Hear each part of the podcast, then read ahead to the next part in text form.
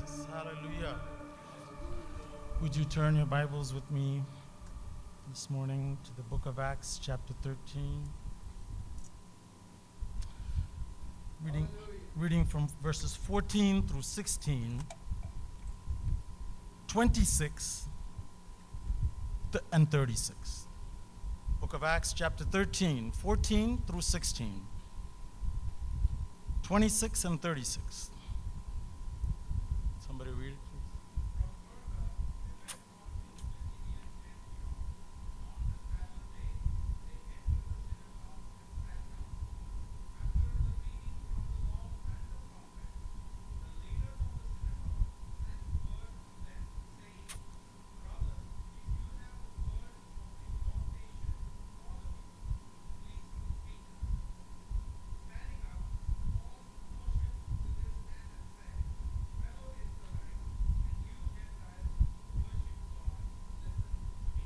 Verse 26.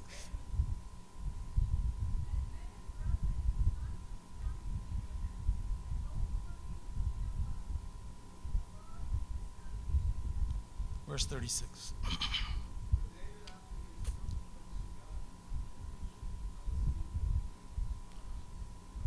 Father, this morning we come before your word. We tremble before your word. Because we recognize the awesomeness and the greatness of this great word. And we recognize how unworthy we are that you've called us and you've also called us to declare it. And so this morning we ask for your grace and anointing and your spirit to be in this place, to make the proclamation of God's effective. We ask for grace and anointing upon the servant in Jesus' name. Amen. Amen.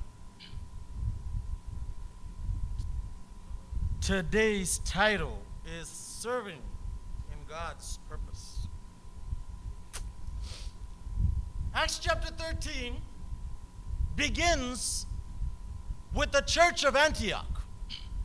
And the prophets and the teachers have gathered and the Holy Spirit has spoken, separate Paul and Barnabas for the work that I have committed unto them. They fasted and prayed, and now they are sent. And what you and I are reading this morning is the Word of God that tells us when they came to Antioch in Pisidia, and this is a different Antioch. As they have come to the synagogue, on the Sabbath day, notice the reading of the law and the prophets has just ended. And the ruler of the synagogue has come and said, You men and brethren, he's looking at Paul and Barnabas, and he says to them, Do you have a word of exhortation?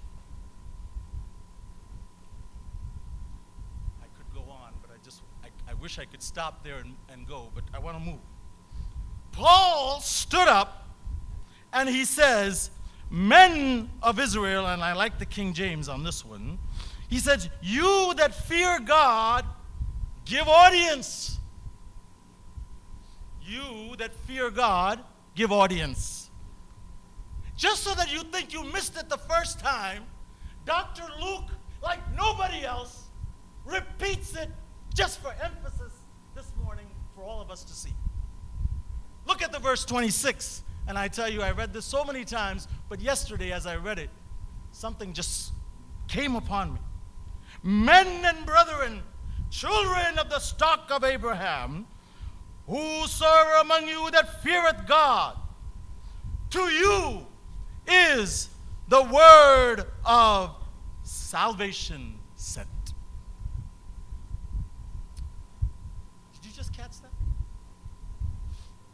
He didn't say everyone that was in that room to you is the word of God sent.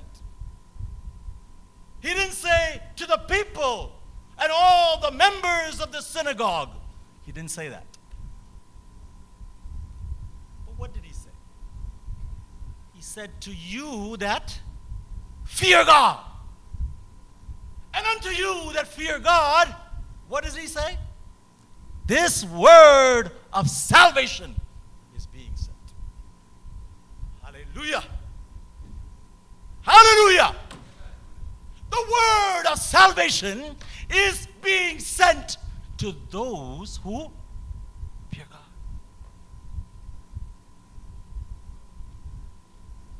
What value do you give to the word of God? How much value do you give to the word of God? How much value do you give to the preaching of God's word? Much value do you give to the reading of God's word? How much value do you give to the hearing of God's word? Fear God, and upon you is this word sent. It is not sent to everyone that is there, it is sent to those who fear God. Often I sit in pews and I wonder, as God's word is being sent, the word of salvation is being sent, the word of deliverance is being sent, the word of power is being sent. Where are the people as the word is being sent? Some are on their some are on their phones. And not always writing what the minister is saying. Some are pressing like. Some are pressing like. But it's not liking or it has no connection to the word. we have a casualness sometimes as we come to the word, to hearing the word of God. A few years ago, I went to the Westminster of Abbey, or Westminster Abbey. As I was in Westminster Abbey looking at the beautiful cathedral, and it was not worship time, it was visiting. All of a sudden, ding dong, and the minister or whoever it was said, Good morning. We thank you for visiting Westminster Abbey. We hope you enjoy your visit today. But first and foremost, we want you to remember Westminster Abbey is a house of prayer. What he did next? So we ask you to stop what you're doing. We ask you to stop whatever it is that you're conversing as we pray. You know what happened?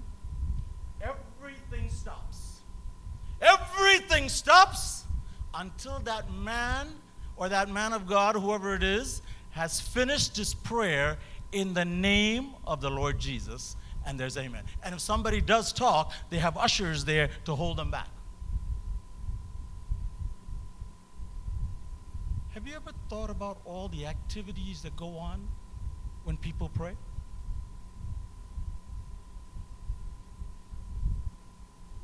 All the conversation that takes place during prayer. Sometimes pastor is leading in prayer, but we forget, right? I remember forgetting. Pastor Finney and I were having, having a lunch with Pastor Babuchi. And he narrated an incident to us that just blew our mind. I don't know if he remembers. He said that during a large convention, they were serving the Lord's table. People were sent with the bread, people were sent after them with the wine. At the end, one, uh, what should I say, one tray didn't come back. Nobody could figure out what's going on. And they kept singing the song, and they were going and looking and looking and looking. What happened was one brother who was carrying the tray found somebody that he met he hadn't met in a long time and forgot what he was doing. You know, I realized that some things can happen. But he forgot what he was called to do. Dr. Luke is bringing us, my friends. Fear of God is a theme all over Luke. Acts 2:43 Fear came upon every soul. Many wonders and signs were done by the apostles. You think he's done? Acts 5 5. Ananias, hearing these words, fell down, gave up the ghost. Great fear came upon all of them that heard these things. Acts 5:11 and great fear came upon all the church upon as many as heard these things. Acts 9:31 then had the churches rest throughout all Judea, Galilee, Samaria and were edified walking in the fear of the Lord and the comfort of the Holy Spirit. Acts 10:22 Cornelius the one that feareth God and good report. Then you came here Acts 13 and you read the two, uh, two places. And then he goes on Acts 19 17. This was known to the Jews and Greeks dwelling in Ephesus. Fear fell on them all, and the name of the Lord Jesus was magnified. Fear of God was a, was a motif in the writings of the apostles. Here we come to the text now. It says, For David, he had served his own generation by the will of God. Three people are brought into this sermon. Three people. One was Saul, then David, and three, John the Baptist. The first person that was bought was Saul. Right after, I want you to see this, verse 22. Could you read that for me quickly, sister? And, go ahead.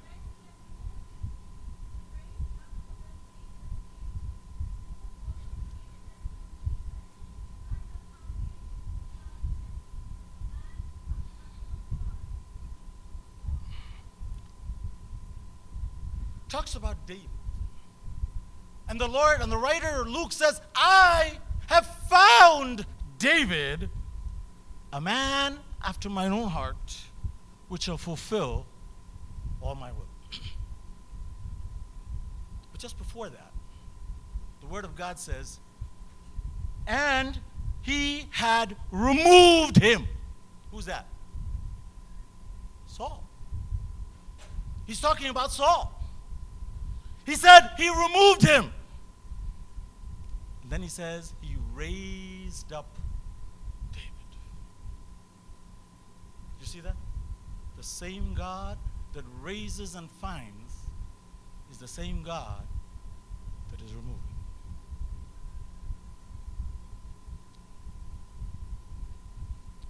Samuel was told to stop mourning for Saul. He was weeping all night. And I said to myself, What a powerful man of God. He wept all night. And the Lord told him, Stop. I have rejected him. I have found David. And the reason he says is, I have found him, a man after mine own heart, which shall fulfill all my will. The scripture here says, David served the purposes of God in his own generation. I want you to see the three movements in that verse this morning. There are three people in that verse there's God. There is. No, no, no. The, the verse that I was talking about, the David after he served his own generation. There are three people, or three groups of people at least. There's God, there's David, and then there's another group generation. There are three groups in that generation. And then I want you to see this. That equation is God, David, generation. I want you to get that equation. It's God, David, generation. God telling David to fulfill his purposes in his generation. I want you to understand something. It's not the generation and the individual coming together and say, let's fulfill the purposes of God. It's God primary, David that says, I am here, Lord, to fulfill your purposes, and then generation. how many times and places do we see where the other extreme happens, which is two people get together or two groups get together and don't fulfill the purposes of God at all. But even the one in between, it's not the generation and the individual or the church and the generation getting together and saying, let's fulfill the purposes of God. No, no, no. It is God. The primary is God. The primary is God. So that you, God comes and he submits, David submits, says, I am here to fulfill your purposes. Your purposes. And this morning, brothers and sisters, we have to get that equation right. And that equation is God, the church, or you. Put your name there. And then you will impact that generation. He served the purposes of God according to the will of God. And I know this serving is a lifelong assignment. We can serve the purposes of God in our short time on this earth, or it's very possible to serve what we think is God's purposes and move and, and, and do what we, we think we are doing is fulfilling the purpose of God. But David says he served, or the Bible says he served the purposes of God. He connected his life with why God had him here. And this morning, I ask you to do the same.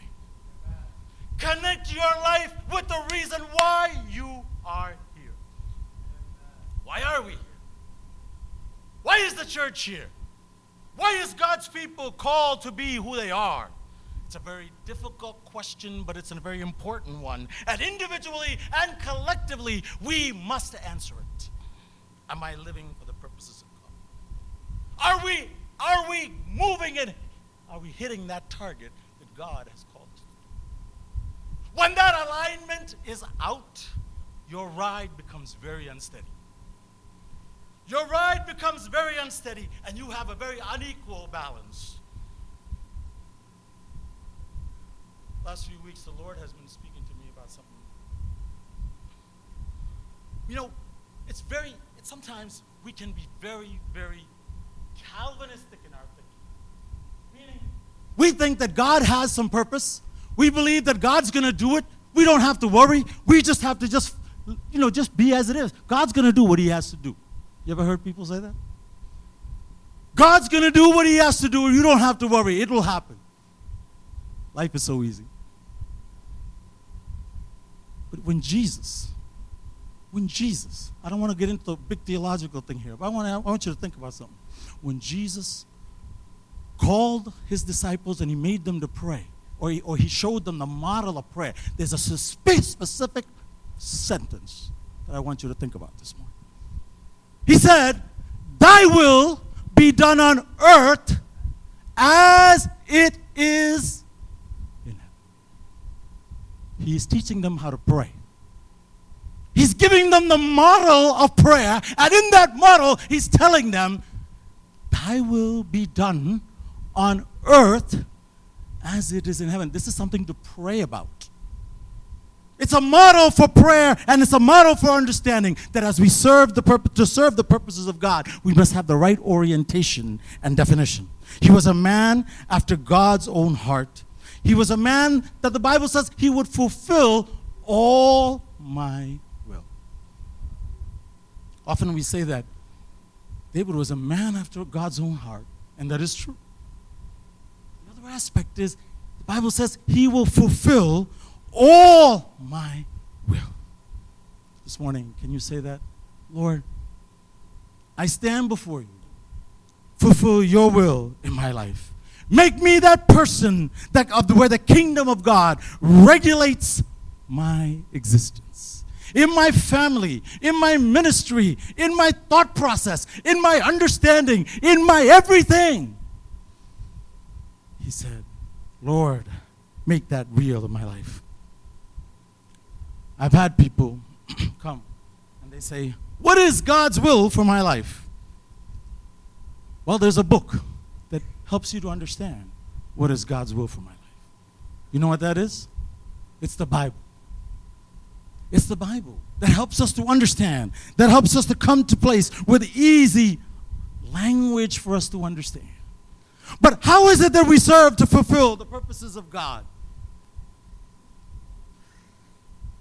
whether we are a believer, whether we just came, whether we're a Sunday school teacher, whether we're in the choir, whether we're doing ushering. How is it? primarily, primarily, we fulfill the purposes of God by the submission to the scriptures or submission to the Word of God. How is it that we fulfill the purposes of God? It is in the submission to the scriptures. David of said, He will fulfill all the will of God. The will of God for us is primarily given to us in the scriptures. And this morning I want to ask you, how do you view the scriptures? How is your view toward the scriptures? Sometimes we ask that question, and it's almost like Jesus asking that man, Do you want to be made well? I know what I'm saying.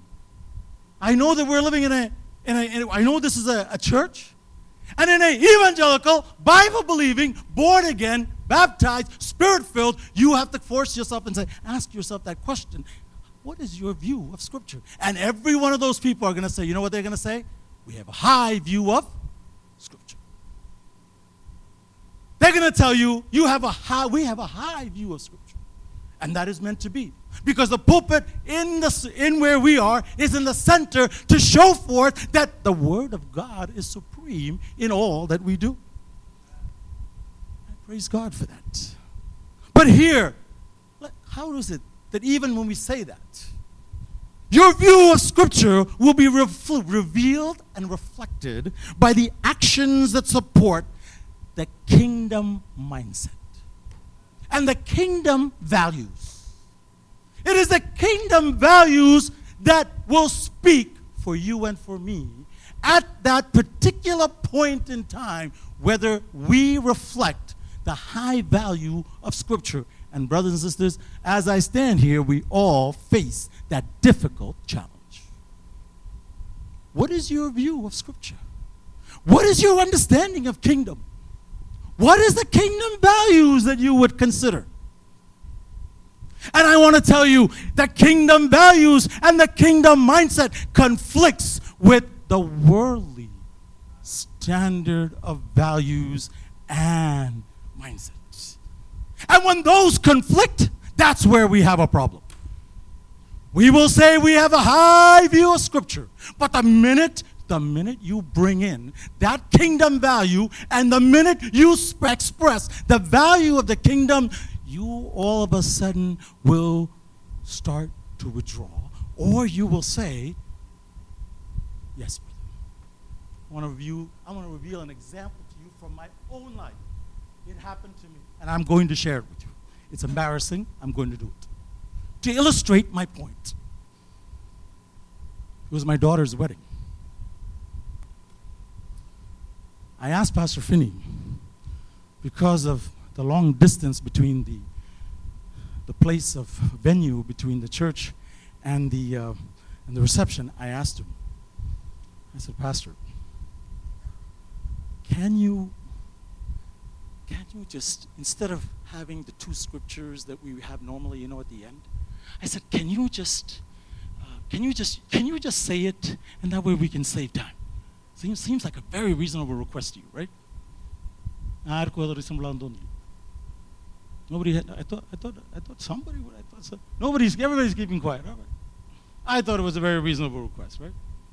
So I went to Pastor and I said, Pastor, you know, during the time of the wedding and during the vow, can you just read those scriptures instead of two other brothers coming and reading? You know, we could save that time.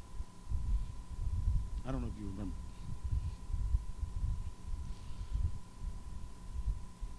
you guys are laughing. I don't know if you know the answer. He said to me, Oh, no, no problem, no problem. So he gave me that feeling. Oh, okay, good, good. Uh, can you just tell me one thing, though? Yeah, yeah, sure. So, can you tell me who is speaking in place of that, just to understand what he's saying is going to be more important than what's going to be read? Did you understand that? No, you didn't understand. Pastor asked me the question who is actually going to take that other two minutes? And how important is that, what he's going to say, more important than reading the two scriptures? Did you get it now?